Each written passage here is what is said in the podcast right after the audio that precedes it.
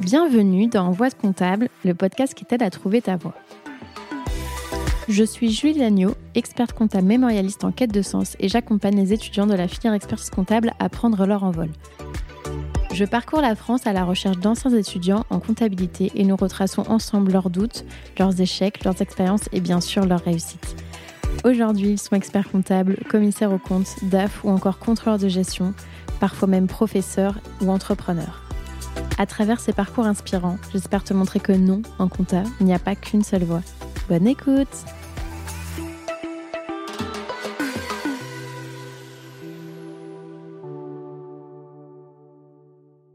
Et oui, c'est encore moi. Juste un petit mot pour t'annoncer la grande nouvelle. J'ai écrit un livre aux éditions Vuibert qui s'appelle Réussir l'expertise comptable et qui condense mes six années d'expérience en tant qu'étudiante et jeune professionnelle du chiffre. Les 200 pages sont réparties en trois grands thèmes qui sont l'état d'esprit pour se dépasser personnellement et professionnellement, les révisions pour décrocher ses diplômes et enfin la vie professionnelle pour trouver la voie qui te correspond. Il est déjà disponible en librairie, sur la FNAC, sur Amazon, en format physique ou digital, donc si ça t'intéresse, je te mets le lien dans la description de l'épisode. Et maintenant, je te laisse en très bonne compagnie avec l'invité du jour. Tu as parlé de revue analytique et d'intérim. Est-ce que tu peux nous expliquer un peu ce que c'est pour ceux qui ne font pas d'audit? Tu as raison. La revue analytique, c'est la comparaison d'une activité faite pendant une année par rapport à l'année précédente ou par rapport au budget. Et donc, ça permet d'identifier bah, des écarts hein, euh, d'activité euh, et d'échanger avec le client pour savoir d'où proviennent ces écarts. Et donc, ce qui est intéressant dans la revue analytique, c'est que, euh, alors quand tu l'as fait de façon financière, bah, du coup, tu peux te, euh, comment dire, euh, tu peux comprendre les évolutions de l'organisation, identifier des zones de risque supplémentaires. tu peux aller rencontrer les opérationnels pour bien comprendre, parce que le dirigeant, il n'a pas toutes les informations. Donc, tu mènes une enquête. Et tu vois, regarde, mène une enquête, je viens, je vais être commissaire de police, tu vois. Il y a beaucoup de sens dans tout ça.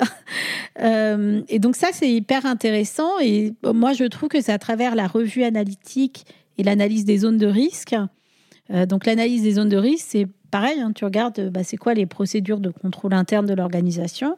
des fois, tu as des, entreprises, elles ont très peu de contrôle interne, puis tu en as d'autres. Et donc, tu te focalises sur la séparation des tâches, tu te focalises sur euh, bah, les risques liés à l'environnement. Euh, au sens large, hein, l'environnement financier. Bah, par exemple, euh, moi, j'avais des dossiers où on était commissaire au compte de, papeterie. Bah, il y avait des vrais risques sur le coût du papier. Et donc, tu vois, dans nos revues analytiques, on analysait le cours du papier. Et donc, en fonction, bah, voilà, ça nous permettait d'avoir des zones de risque sur les stocks, sur bah, le chiffre d'affaires, sur les coûts d'achat. voilà. Et donc, après, tu vas creuser ces sujets avec les clients. Voilà. Voilà, donc c'est ça la revue analytique. Et en fait, savoir faire de bonnes revues analytiques financières, eh ben, ça te permet aussi de savoir faire de bonnes revues analytiques extra-financières. Parce que la RSE, pour moi, c'est une question d'analyse stratégique, de positionnement, d'enjeux, de priorité de l'organisation par rapport à des enjeux de développement durable. Et donc, euh, de bien comprendre ce que c'est le modèle d'affaires de l'entreprise, euh, quelles sont ses ressources finalement et quels sont ses impacts, de quoi elle a besoin, qu'est-ce qu'elle a comme impact lié à son activité sur l'ensemble de ses parties prenantes. Donc c'est vraiment, euh, c'est ce qu'on dit, hein, les effets qu'elle exerce sur la société. Et donc du coup, tu as besoin de faire des revues analytiques. Et la démarche RSE, elle sert à ça, à remonter des indicateurs que tu compares par rapport à l'objectif cible que tu t'es donné, mais que tu compares aussi par rapport à, N-1. Et donc, euh, est-ce que tu es dans ton plan stratégique de réduction de tes impacts négatifs et d'augmentation finalement de tes impacts positifs? Et pour ça, il faut avoir défini des indicateurs extra-financiers. Alors, comment on fait? Est-ce que tu as des exemples un peu à nous donner? Qu'est-ce que ça eh ben, peut être? En fait, tu vois, une démarche RSE, donc ça, c'est la norme ISO 26000 qui te le dit. Et donc, euh, la norme, elle dit euh, il va falloir déjà définir quels sont les enjeux pertinents par rapport à votre activité, par rapport à votre modèle d'affaires. Je reviens sur le terme modèle d'affaires. En fait, c'est vraiment essentiel. C'est le business model de l'entreprise. Donc, c'est euh, quoi la création de valeur de ton organisation? Quelles sont les ressources et les partenaires clés dont tu as besoin pour le faire? Et quels sont les, finalement tes clients et comment tu rentres en relation avec eux à travers différents canaux de distribution pour réussir à créer cette valeur?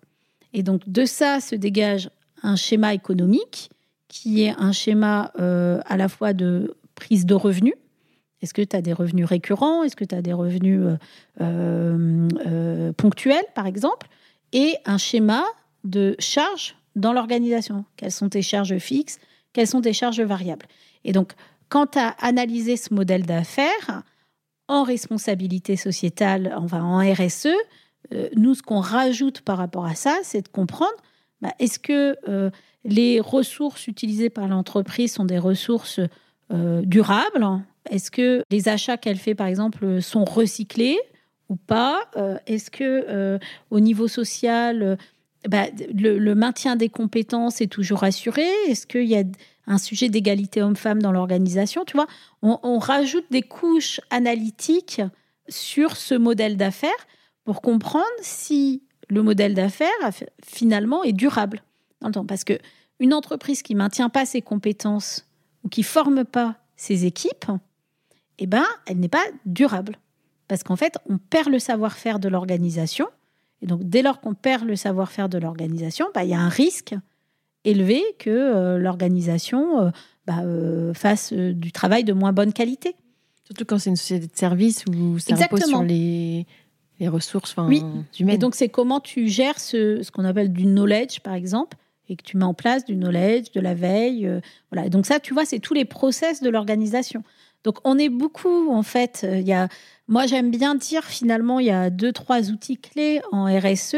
Souvent, on me dit, ouais, mais c'est pas des outils. bah, si, c'est des outils parce que ça te permet de cartographier. Donc, le premier outil, bah, c'est le business Canva, finalement, auquel tu vas rajouter euh, euh, des, analyses sociales et environnementales euh, et de gouvernance aussi, parce que la gouvernance est extrêmement important. Tu as la chaîne de valeur de porteur, qui est extrêmement importante aussi. Et puis, tu vas euh, bah, savoir cartographier des flux de process euh, qui te permettent d'identifier finalement quels sont les bons interlocuteurs dans l'organisation, au sens large.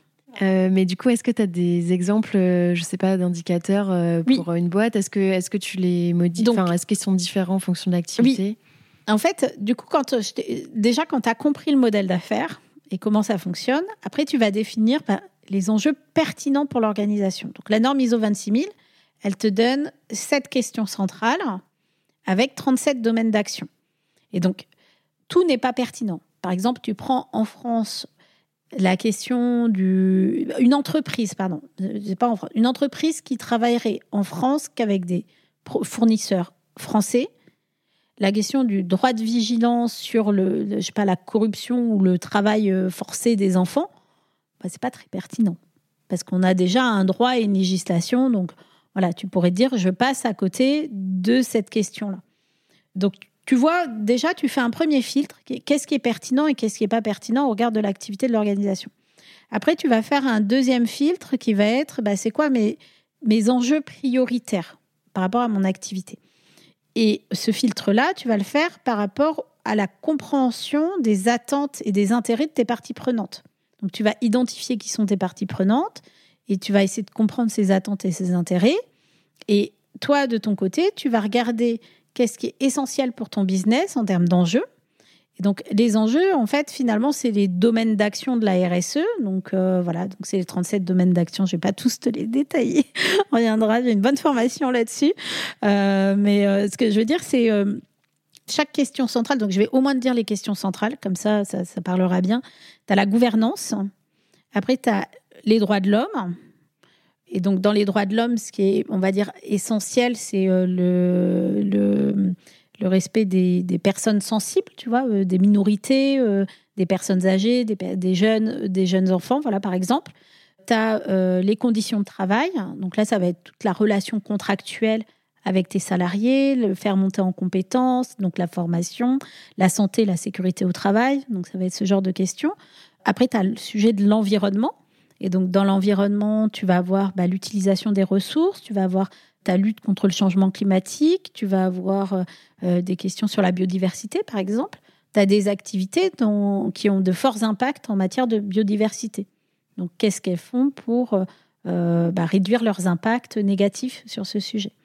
Après, tu as la partie loyauté des pratiques, et donc c'est souvent là qu'on voit les sujets de lutte anticorruption, de RGPD par exemple aussi, enfin voilà, plus au niveau pardon consommateur, mais en fait, c'est des questions qui sont sur euh, bah, la clarté de tes prix, par exemple. Euh, est-ce qu'il n'y a pas des marges arrière Enfin, voilà, ces questionnements-là. Et puis après, tu as la partie euh, questions relatives au consommateur. Et là, dans cette partie-là, tu vas avoir tout ce qui est information du consommateur final. Donc, tu vas avoir bah, la santé la sécurité, tu peux avoir le service après-vente, qui est extrêmement essentiel parce que c'est pas tout sortir des choses, il faut pouvoir répondre aux questions des gens. tu vas avoir bah, l'éducation, par rapport à ton service. Et tu vois, euh, je dis souvent, bah, prenez une boîte de céréales, euh, ils vous disent, hein, euh, vous avez énormément d'informations, et ces informations, bah, finalement, ça rentre dans le sujet de la responsabilité sociétale des entreprises.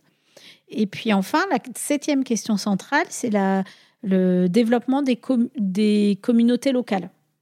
Et donc ça, c'est comment tu interagis finalement avec ton territoire. Donc les associations, est-ce que tu contribues à des associations? Est-ce que euh, tu fais attention aux politiques d'emploi sur ton territoire? Et donc quel enjeu, toi, en tant qu'entreprise, tu, tu as en, termes d'emploi? Voilà, ce genre de choses. Et donc l'entreprise, en fonction de son activité, en fonction où elle se trouve, de sa taille, de ses moyens, eh ben, elle va avoir des enjeux qu'elle va, prioriser. Et donc pour les prioriser, c'est plus ça impacte ton business, plus c'est un enjeu qui est important. Et après, tu priorises en fonction de ton degré de maturité. Imagine un coiffeur en Ardèche, en plein, mois d'août, son sujet essentiel, c'est d'avoir de l'eau pour laver les cheveux. S'il y a coupure d'eau, parce qu'il fait 40 degrés et qu'il y a une grosse sécheresse, il peut plus exercer son activité. Donc l'eau, c'est un sujet majeur pour son activité. Donc est-ce que il a mis en place de nouveaux moyens pour voilà est-ce qu'il lave les cheveux tout le temps à tout le monde ou pas? Enfin voilà est-ce qu'il fait attention quand est-ce que c'est nécessaire par exemple?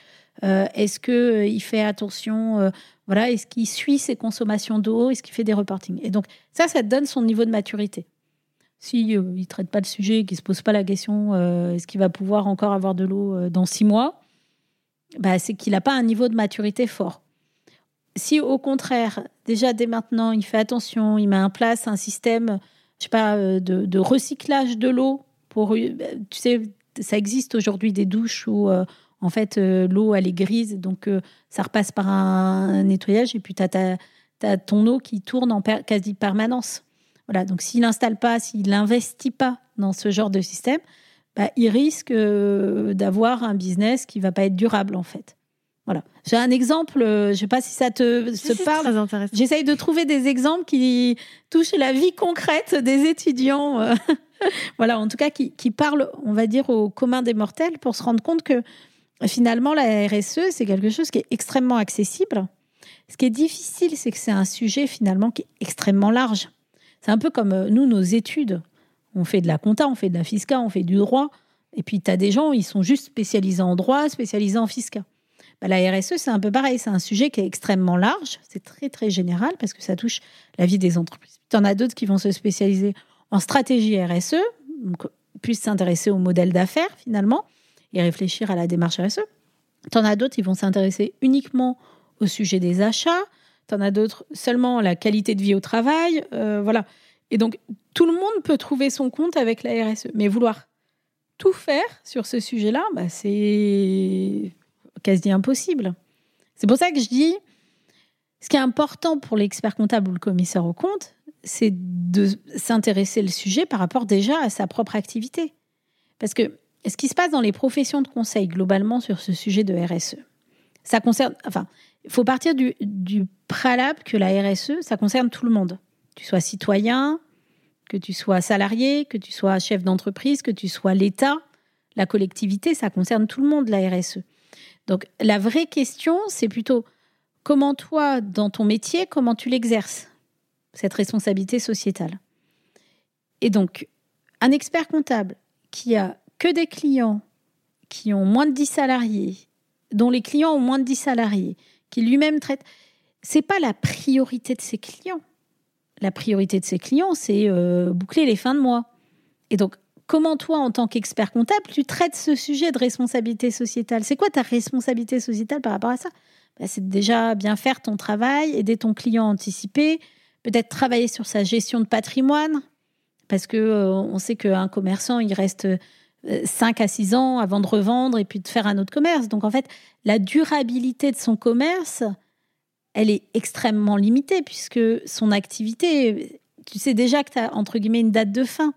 Donc c'est beaucoup plus aller interroger et travailler avec son client sur bah, finalement ses objectifs stratégiques. Donc tu vois, des fois la RSE dans notre métier, ça transforme pas grand-chose. Enfin, c'est pas, tu vas pas te mettre à faire des DPEF. En fait, c'est juste recréer aussi un lien avec ton client parce que tu vas aller beaucoup plus à 360 degrés sur ton accompagnement. Donc ça, ça nécessite de nouveaux modèles économiques pour les experts comptables. C'est-à-dire de plus proposer que de la compta, mais de proposer une approche plus 360 sur la stratégie du chef d'entreprise, euh, son impact en tant qu'entreprise sur le territoire et comment du coup tu rends compte à ton client pour l'aider à être business partner. Et quelle que soit la taille de l'entreprise, ça peut être une entreprise, un chef d'entreprise de, avec deux, trois salariés, bah, les problèmes de management, il les a. Maintenant, est-ce que l'expert comptable peut l'accompagner sur du management? Bah, Ça va dépendre des compétences de l'expert comptable. Et donc, s'il n'a pas ces compétences-là, est-ce que l'expert comptable est prêt à travailler avec d'autres acteurs qui ont ces compétences-là et de créer des offres multiples? Bah Ça, c'est un vrai questionnement aujourd'hui. Je, raconte une anecdote. Moi, je, je, discutais sur le bilan carbone, parce qu'en fait, aujourd'hui, il y a une nouvelle mission qui est publiée par l'ordre, faites des bilans carbone.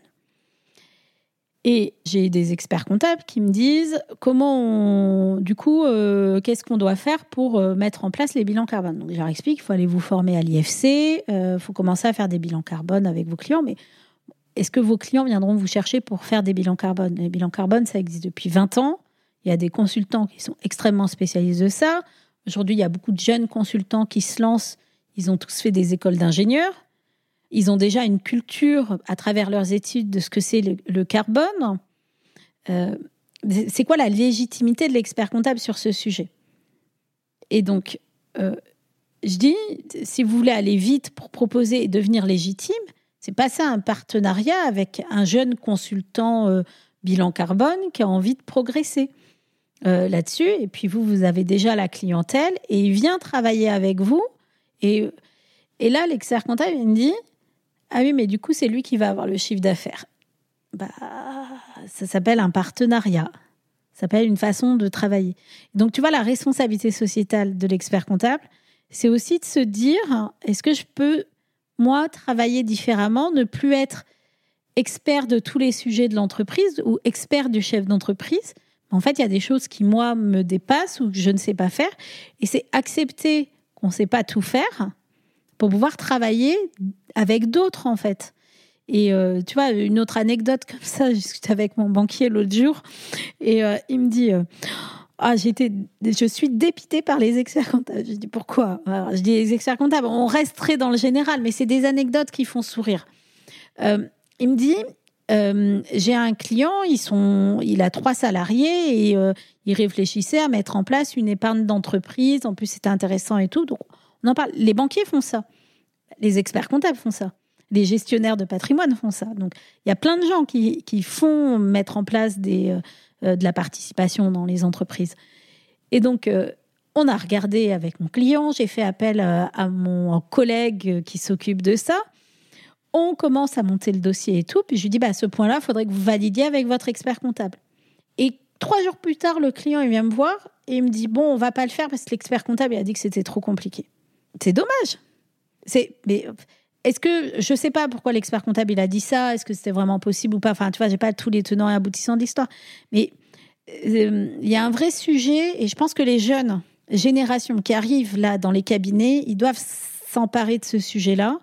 C'est que notre métier, il est large, il est vaste, mais ce que je sais, c'est qu'il y a un vrai intérêt général à faire en sorte que notre métier, il soit beaucoup plus à l'écoute du client, de, la relation client, et de euh, comment on peut rendre service. On est un métier de service. Et moi, je suis toujours un peu triste quand je discute avec, euh, ou quand je regarde, même quand je regarde certains blogs euh, sur Facebook, Vite Comptable ou d'autres, de la façon dont on parle de nos clients souvent on dit oh là là le client il comprend rien, euh, il m'a apporté la facture. Je trouve ça dommage parce qu'en fait on aurait un vrai intérêt à dire ouais c'est ok, bah, c'est normal c'est pas votre métier. Mais vous, moi je suis là, vous savez pas c'est pas grave. Par contre vous votre métier vous savez bien le faire puis votre métier il a peut-être un intérêt à répondre à des enjeux environnementaux et sociétaux. Et moi je vais vous aider à développer votre métier parce qu'il répond à un vrai besoin pour la planète ou pour les humains. Et ça, je suis fière de le faire. Au lieu de ça, des fois, j'ai oh putain, parce que le client il est chiant, le client il est pénible, le client. Et ça, moi, je trouve que c'est cette culture-là qu'il faut changer. On tu vois, en termes de responsabilité sociétale, si on arrive à changer cette culture-là, on sera beaucoup plus puissant au niveau de nos cabinets, notre métier, notre façon même d'être représenté il y a un vrai sujet là auquel je me confronte aujourd'hui parce que euh, moi j'essaye de trouver un peu une voie de comment on peut accompagner les cabinets, euh, la profession à intégrer cette responsabilité sociétale. Donc je traîne beaucoup dans des milieux d'associations ou euh, de, de collectivités qui œuvrent pour le développement durable, soit des associations autour de l'économie circulaire, que ce soit l'ADEME, euh, j'ai même développé une expérimentation là que je vais déployer qui s'appelle Participation. Ils me disent tous ce que c'est génial le métier d'expert comptable parce que vous êtes le conseil de proximité des entrepreneurs. Et les entrepreneurs, c'est eux qui font le terrain, c'est eux qui font le territoire. Et euh, il me dit, euh, mais pourquoi vous leur parlez jamais de RSE Pourquoi ces sujets-là, ça rentre pas en cabinet? Je dis, bah parce qu'en fait, nos clients, tant qu'ils viennent pas nous chercher sur ces sujets, on n'y va pas. et ça, ça, je pense, c'est un peu la, faute, on va dire, de l'aspect normatif de notre métier. C'est-à-dire qu'on attend que la norme, elle soit là, on attend que l'obligation, elle soit là, pour aller voir notre client et pour lui en parler. Et donc, moi, je pense que un des vrais enjeux de notre profession, au-delà de la facture électronique, au-delà de l'attractivité, c'est de renverser notre profession. C'est ubériser nous-mêmes notre profession. Tu vois, c'est un peu comme euh, Steve Jobs qui euh, en fait te sort l'iPod et puis en fait euh, il a déjà pensé au produit qui va disrupter l'iPod. Et puis il te sort l'iPhone et puis il a déjà pensé à l'iPad et puis après il a déjà pensé à l'iPhone. Et en fait euh, c'est vraiment se dire eh ben je crois que notre métier demain à quoi il doit ressembler? Moi je crois pas du tout que ce sera un métier réglementé. Je crois que ce sera un métier de proximité auquel on viendra prendre le café chez l'expert comptable pour parler d'enjeux de société. Et de, voilà. Et moi, c'est comme ça que j'ai envie un peu de me dire le métier de demain, il se dessine. Et je suis très contente parce que je rencontre des cabinets qui ont cette image-là, des cabinets innovants, qui ont aussi cette, cette image et cette vision de dire, euh, bah non, mais moi, mon client, il est bienvenu chez moi. Il est dans notre relation, c'est bienvenu. On travaille cette relation client pour être au service du client, au service du territoire, au service finalement d'enjeux qui nous dépassent globalement, mais parce qu'on a des vraies compétences et expertises en matière du chiffre, en matière des modèles économiques, en matière de, stratégie d'entreprise, en matière de, management, euh, eh ben, euh, on peut accompagner les entreprises sur le territoire quel type de, mission, alors outre euh, l'expertise comptable, euh, quel lien on peut faire entre euh, les chiffres et la RSE en, termes de mission, alors moi j'ai déjà entendu parler des DPEF, déclaration de performance extra-financière, la comptabilité triple capital. Est-ce que tu, c'est des missions que, que tu as pu faire toi ou pas? Est-ce que tu peux nous expliquer un peu ce que Alors je vais t'expliquer ce que c'est. Est-ce que j'en ai fait? Oui et non. Euh, c'est-à-dire que moi, je fais beaucoup de formations. Moi, je décrypte. Mon métier, c'est de décrypter ce que potentiellement les experts peuvent faire demain. C'est ça mon métier aujourd'hui et c'est ça que j'ai envie de faire. Fondamentalement, sur les comptabilités extra-financières, triple capital, on est sur des sujets d'expérimentation. Donc la question, elle est est-ce que l'expert comptable veut expérimenter? Non, puisqu'on a dit que c'était un métier de norme, donc il attend que la norme elle soit là avant de pouvoir appliquer. Ça dépend lesquels. Peut-être qu'il y en a qui. Alors, il y en a qui le font et c'est très bien qu'ils le Mais dans ce cas-là, c'est pas un métier d'expert comptable. C'est un métier de laboratoire, c'est un métier d'expérimentation, c'est un métier d'innovation et euh, c'est une cellule dans un cabinet. C'est pas tout le cabinet. En tout cas, moi, je ne crois pas du tout au modèle où, euh, en tout cas aujourd'hui, c'est-à-dire ce que je te dis, c'est aujourd'hui à l'instant T, le cabinet est viable parce qu'il fait que de l'expérimentation. Parce que les clients viennent pas te chercher pour ça. Quand tu vois le déploiement des comptabilités extra-financières, le temps que ça prend, parce qu'en fait, ce qu'il faut comprendre, c'est que c'est comme le degré de maturité que je t'ai expliqué tout à l'heure. Pour faire de la comptabilité extra-financière, il faut aller chercher des indicateurs de gestion. Donc, quand les clients n'ont pas d'indicateur de gestion, il faut créer les indicateurs de gestion. Créer un indicateur, tu sais, comme moi, peut-être pas, mais ça prend un an à deux ans. Parce que la première année, tu le mets en place. Après, tu vas chercher, collecter les données pour pouvoir le mettre en place. Tu t'assures qu'il est, euh, viable, qu'il est euh, durable dans le temps, que voilà, donc tu définis certains critères et tu vérifies. C'est possible, il est facilement accessible, ce qui n'est pas toujours évident. Hein sur de l'information extra-financière. Et après, bah, tu, le mets, tu, le mets en place. Donc, tu l'intègres dans des process de remontée, de tableau de bord. Donc, ça, ça prend euh, du temps dans l'organisation. Et donc, si tu réfléchis à la clientèle des experts comptables, 60% c'est des TPE, PME qui n'ont pas de contrôle de gestion. Moi, j'ai plutôt envie de dire aux experts comptables, faites du contrôle de gestion. Une fois que vous maîtrisez le contrôle de gestion chez votre client, même TPE, PME, eh ben, vous pourrez leur proposer de la comptabilité extra-financière. Et les règles auront évolué, et donc peut-être que même il y aura certains sujets qui seront normés. Euh, voilà. Et on peut leur dire aussi, bah, vous voulez faire, euh, vous voulez commencer, commencer par, sans forcément faire un bilan carbone, c'est aller chercher les premiers indicateurs des émissions de GES. Tu fais du contrôle de gestion environnementale quand tu fais un bilan carbone. Donc, sur le sujet de la comptabilité extra-financière, oui, vous pouvez faire des bilans carbone, mais ayez en tête que l'objectif d'un bilan carbone, c'est pas de faire un bilan, c'est de définir une stratégie de réduction d'émissions de CO2. Et donc, c'est la mise en place d'indicateurs en interne de contrôle de gestion. Ensuite, sur le sujet des comptabilités 3K, il y a plein de méthodes aujourd'hui, il y a plein de méthodologies, rien à arrêter. On entend parler plus de certaines méthodes que d'autres mais c'est pas parce qu'on entend plus parler d'une méthode qu'elle est plus valable ou viable qu'une autre méthode. Ce qu'il faut, c'est être pragmatique et simple avec votre client.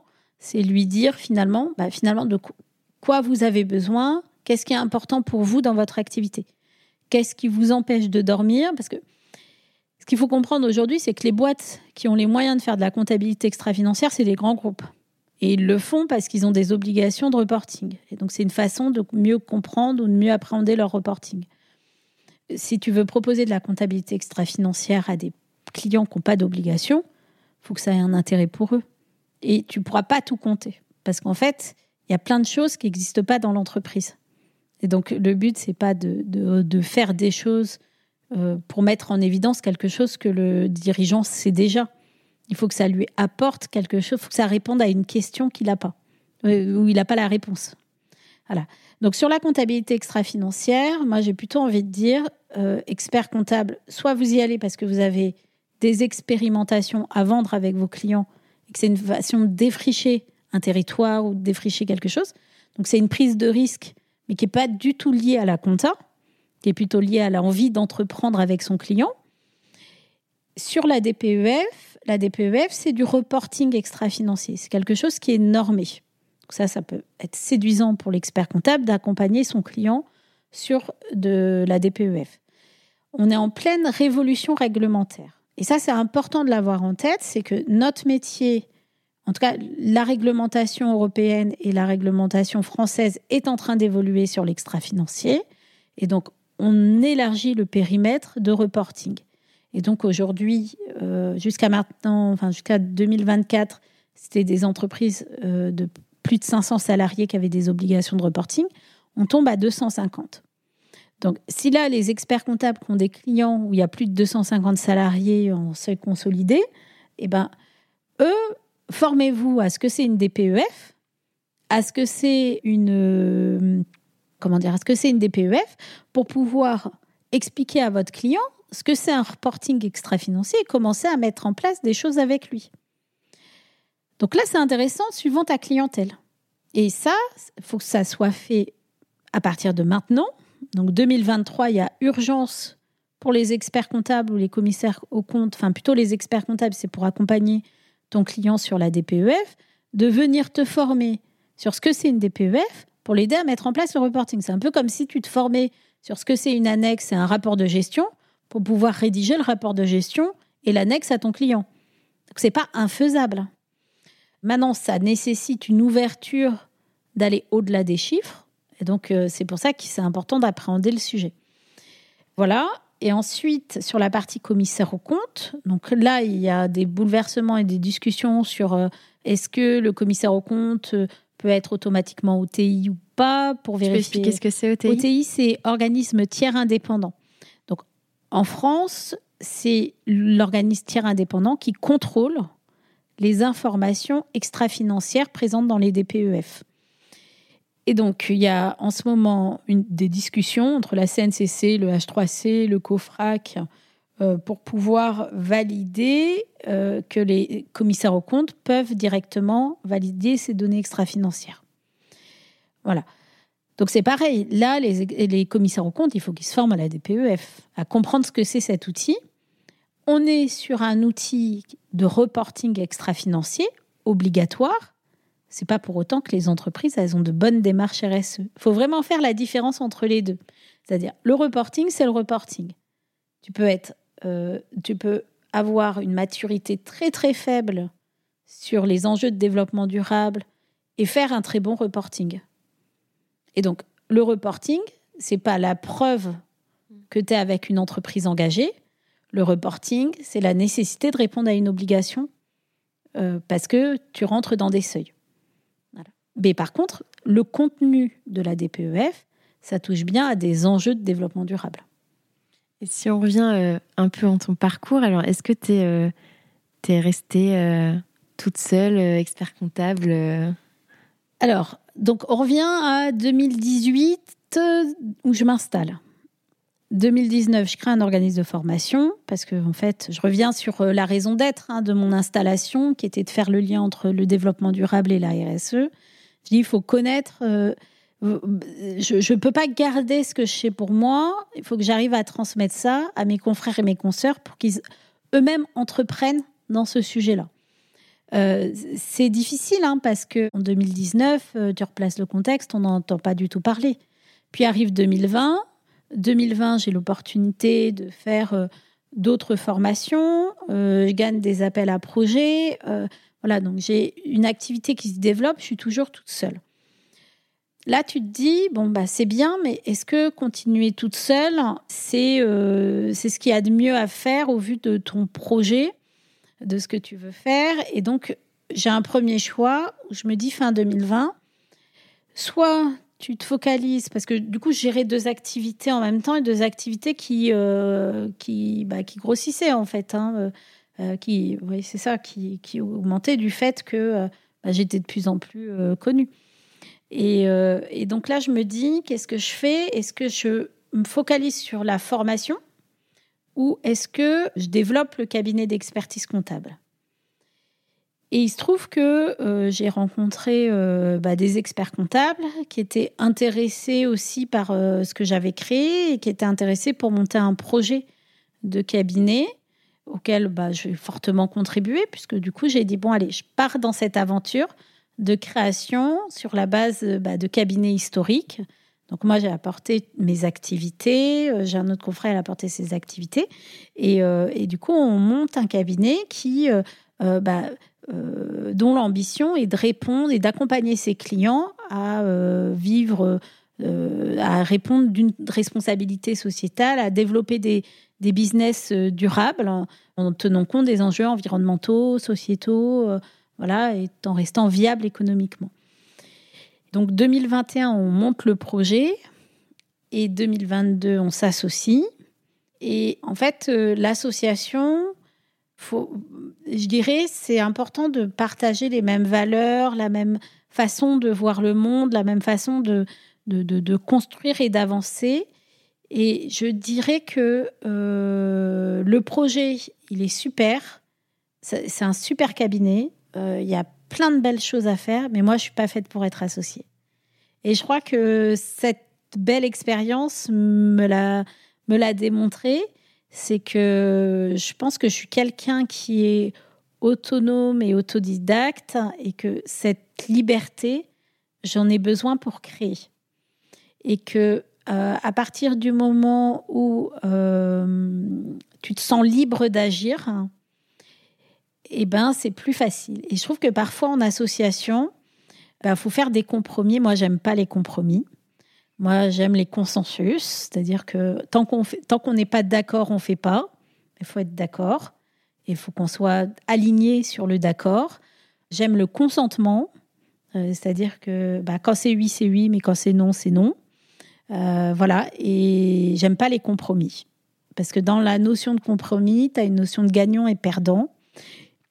Et l'association, euh, bah, ça nécessite des compromis. En tout cas, dans cette association-là, et du coup, je ne me sentais pas à ma place. Et c'est pas un sujet, euh, c'est pas un sujet de, de projet, parce que le projet, il est toujours là et je continue de contribuer à ce projet puisque aujourd'hui, je les accompagne euh, au niveau de l'organisme de formation à le développer et le déployer.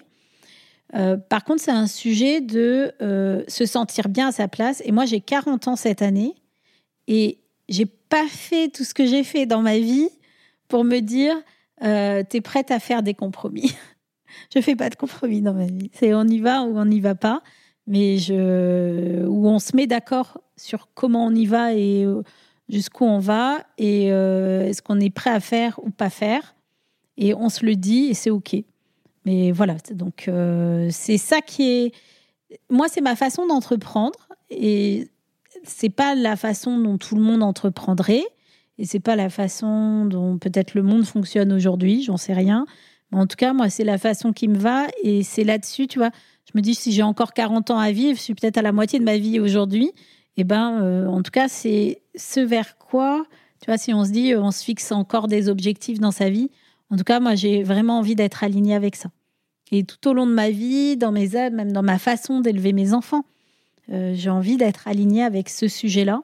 Tu vois, euh, c'est marrant parce que la vie, euh, enfin, je, longtemps j'ai cru qu'on pouvait avoir une vie, un équilibre de vie pro-perso. En fait, je crois que c'est un grand leurre de notre 21e siècle. C'est comme si tu disais, t'es es chez toi comme ça, et puis au, boulot, t'es comme ça. En fait, c'est pas possible. Un humain, un individu, il est comme il est. Et en fait, c'est comment tu t'adaptes à ta façon d'être, enfin, comment t'es dans un environnement. Et donc, cet environnement, plus tu choisis qu'il soit aligné avec toi, plus c'est facile, en fait, la vie. Et justement, toi, comment tu gères euh, cet équilibre Alors, peut-être pas vie pro, vie perso, si tu considères que les deux sont. Euh, sont un peu euh, une seule et même euh, facette. Euh, parce que de ce que j'ai compris, c'était peut-être un peu compliqué quand tu étais en, en, cabinet, des fois, de, de lier les deux. Comment tu fais eh ben, en étant entrepreneuse et à mon compte, ce que j'apprends à faire, et j'apprends toujours, et c'est en fait c'est ça qui est beau dans la vie, je trouve, c'est qu'on apprend tous les jours. C'est que je, c'est se fier à son intuition, à sa petite voix intérieure, à, oui, ça c'est ce que je veux faire ou ça c'est ce que je veux pas faire. Et en fait, je crois que je reviens au sujet de la responsabilité sociétale parce qu'en fait c'est très aligné. La RSE, c'est faire un choix. Et en fait, il n'y a pas de bon ou de mauvais. Ça, c'est extrêmement important parce que, en fait, moi, au début, quand je parlais de RSE avec euh, les experts comptables, ils disaient Oui, mais c'est bon ou c'est pas bon? Tu vois, euh, mettre en place un baby-foot, c'est bon ou c'est pas bon dans l'organisation? Euh, changer les gobelets, c'est bon ou c'est pas bon? En fait, c'est pas le sujet. C'est pas être bon ou pas bon. Euh, le sujet, c'est est-ce que tu as de l'impact? Est-ce que ça a de l'impact sur toi ou sur les autres individus? Est-ce que l'impact que tu génères, il est positif ou négatif? Censé, enfin voilà, c'est-à-dire est-ce que ça va détruire quelque chose, détruire euh, l'environnement, détruire la planète, détruire la confiance en soi? Est-ce que ça va ou est-ce que ça va améliorer bah, les compétences des individus? Est-ce que ça va améliorer, euh, je sais pas, régénérer euh, un, écosystème qui n'existait plus euh, Voilà. Peut envisager plein de choses. Et donc, pour revenir à ta question qui était plus comment tu fais, en fait, finalement, eh ben, je pense que je suis quelqu'un de plutôt très spontané. Et des fois, je, tu vois, je, je réfléchis je dirais que j'apprends à vivre avec cette spontanéité et j'apprends à vivre avec le fait que tout n'est pas OK ou que tout est OK. Et voilà, en fait, s'aligner. Je ne sais pas comment t'expliquer parce que c'est aussi nouveau pour moi. C'est de, lâcher prise, quoi, de se dire que que c'est ok, euh, que des fois ça se passe comme ça, des fois il y a des imprévus. Ouais, alors c'est une histoire de lâcher prise. Je suis d'accord avec toi, mais pas que c'est une histoire aussi de, de, de, de, vivre avec ses émotions. Et tu vois, c'est drôle parce que je crois que dans le monde de l'entreprise, globalement, on vit pas suffisamment avec ses émotions. Or, l'humain, c'est fait d'émotions. C'est ce qui caractérise. Et d'ailleurs, c'est pour ça qu'il y a des burn-out. C'est qu'en fait, tu n'as pas suffisamment écouté tes émotions, qu'à un moment donné, ton corps, il te dit stop. C'est pour ça que euh, bah, des fois, on comprend pas les colères des gens. Et en fait, il n'y a pas de bonne ou de mauvaise émotion, il y a juste une émotion qui est là et que tout le job en tant que personne, c'est de comprendre ce qui se passe en toi. Et quand tu comprends ce qui se passe en toi, bah, tu peux agir. Et euh, la RSE, aujourd'hui, un des enjeux, enfin le développement durable, hein, le monde dans lequel on est, bah, c'est de faire agir les gens. Parce qu'il y a trop de gens qui n'agissent pas. Les gens, ils sont. Enfin, souvent. C'est peut-être des c'est peut-être des lieux communs que je dis, j'en sais rien, mais euh, ce que je veux dire, c'est que en tant que consommateur, on peut ne pas acheter. En tant que salarié, on peut dire non, euh, stop, là il y a des limites. Et ça, ça nécessite une capacité à euh, dire, à exprimer ce qu'on pense, à exprimer ce qu'on est. Et ça, c'est extrêmement difficile parce que on a une éducation, on a des croyances, et euh, ça veut dire remettre en question. Et c'est un peu ça, en fait, moi, le conseil que je donne aux jeunes, c'est pas tant de tout balancer, c'est plutôt de remettre en question peut-être certains faits qui sont, bah, tout le monde fait, ah bah, tous les gens, ils vont sur TikTok, alors je vais sur TikTok. Pourquoi toi, tu as envie d'aller sur TikTok? Qu'est-ce que ça va t'apporter? C'est ça la, remise en question. Et ça ne veut pas dire que remettre en question, c'est j'arrête tout. Remettre en question, c'est prendre le temps. Et je redis bien prendre le temps, parce qu'en fait, aujourd'hui, on n'a plus le temps. Donc, c'est s'arrêter, prendre le temps, observer, échanger, dialoguer, pour pouvoir se dire, eh ben, on y va ou on n'y va pas, mais on fait un choix. Un choix éclairé. Et c'est finalement ça enfin, je pense en tout cas que le monde dans lequel on va vivre nous oblige un petit peu. Parce que plus on va attendre d'agir, plus on va être face à des urgences et que plus on va être face à ces urgences, eh ben, on va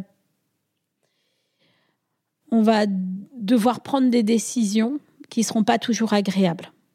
Parce qu'en fait, ne pas faire de choix, c'est déjà faire un choix eh ben, c'est une bonne question. Euh, ne pas faire de choix, c'est déjà faire un choix. C'est le choix de rien faire, en fait. Et d'attendre. Et d'attendre. et, en fait, un choix. C'est un choix. Et attendre, quand on a le temps, c'est possible. Mais attendre quand on n'a plus le temps, bah, c'est compliqué. Et donc, la question, elle est est-ce que quand tu sais que on va mal vivre dans dix ans, quand je dis mal vivre, ça ne veut pas dire qu'on va tous être pauvres ou qu'on va plus rien avoir. C'est juste que on va avoir un monde qui sera difficile parce qu'il y a des gens qui vont mourir pour des raisons qu'on aurait pu éviter, où il y a des gens qui vont, euh, enfin voilà, qui vont avoir des complications dans leur vie, dans leur santé, dans leur façon d'être, euh, voilà. Et en fait, à partir de ce moment-là, quand tu le sais, c'est qu'est-ce que tu fais? En fait, le sujet, il est plus temps d'attendre. Le sujet, il est de prendre la décision de faire quelque chose. Parce que quand tu attends, tu fais rien. Et donc là, aujourd'hui, c'est faire quelque chose. Et donc c'est ça qu'on nous questionne en fait avec la responsabilité sociétale. C'est qu'en fait, quand tu as un niveau de maturité faible sur un sujet, tu peux rester avec ton niveau de maturité. Ou tu peux dire, bah non, mais je vais me former, je vais apprendre, ou je vais tester, je vais faire quelque chose. Et donc là, tu es dans l'action, tu plus dans la réaction. Et le problème avec... Euh, le problème avec le fait d'attendre, c'est qu'à un moment donné, tu te trouves dans la réaction. C'est que tout devient urgent. Et donc, si l'urgence, c'est euh, de dire, eh ben, on va augmenter les coûts de, comme pour l'électricité, par exemple. Tu vois, la crise énergétique en ce moment, bah, le fait de l'entreprise d'attendre, dire non, mais c'est bon, j'ai le temps pour négocier mon contrat d'électricité. Non, mais c'est bon, j'ai le temps pour euh, voir les approvisionnements. Ou j'ai le temps de ne pas prendre conscience que je suis ultra dépendant de l'énergie. Eh ben, aujourd'hui, tu as des entreprises qui mettent la clé sous la porte parce qu'en fait, elles peuvent plus payer leurs factures d'électricité. Pourtant, les contrats, tu pouvais les négocier. Pourtant, tu vois. Et donc, le sujet n'est pas tant de dire qu'est-ce que j'aurais pu faire. Le sujet est de dire qu'à partir du moment où tu sais quelque chose, qu'est-ce que tu fais pour que eh ben, tu n'as pas d'impact négatif, d'impact, enfin, en tout cas, tu as, réduit tes impacts négatifs au maximum. Parce que s'il arrive vraiment quelque chose, eh ben, tu sois pas en difficulté. Ça, la résilience, en fait. Plus de la prévention, quoi, de pas forcément attendre d'être au pied du mur pour faire les choses et de prendre les devants. Oui, c'est pas qu'un sujet de prévention, c'est un sujet d'anticipation, de planification. C'est pas de la prévention. Parce que la prévention, ce serait, tu vois, c'est un peu comme la sécurité routière. La prévention, c'est euh, je j'informe, je sensibilise, euh, voilà. Et du coup, le fait de faire ça, eh ben, les gens vont améliorer leurs connaissances. Planification, c'est la ceinture de sécurité. C'est on met une barrière et du coup, il y a moins d'accidents et ça sauve des vies. Et puis, comment dire Et puis après, bah, tu as la réparation tu as le dommage. C'est une fois, bah, il y a eu quand même un accident, et on va réparer ou on va punir, en fait, ou voilà, on va sanctionner. Et c'est un peu, euh, en fait, c'est un peu un choix. Soit tu choisis de mettre tes efforts dans la sensibilisation, et du coup, tu n'es pas sûr que les gens, bah, ils se mettent en sécurité ou pas. Soit tu choisis de mettre dans la planification en disant, ben voilà, à telle date, les gens, eh ben, ils mettront tous une ceinture de sécurité. Soit tu choisis d'être dans la réparation et donc, euh, tu dépenses l'argent à réparer les gens, en fait. Tu vois?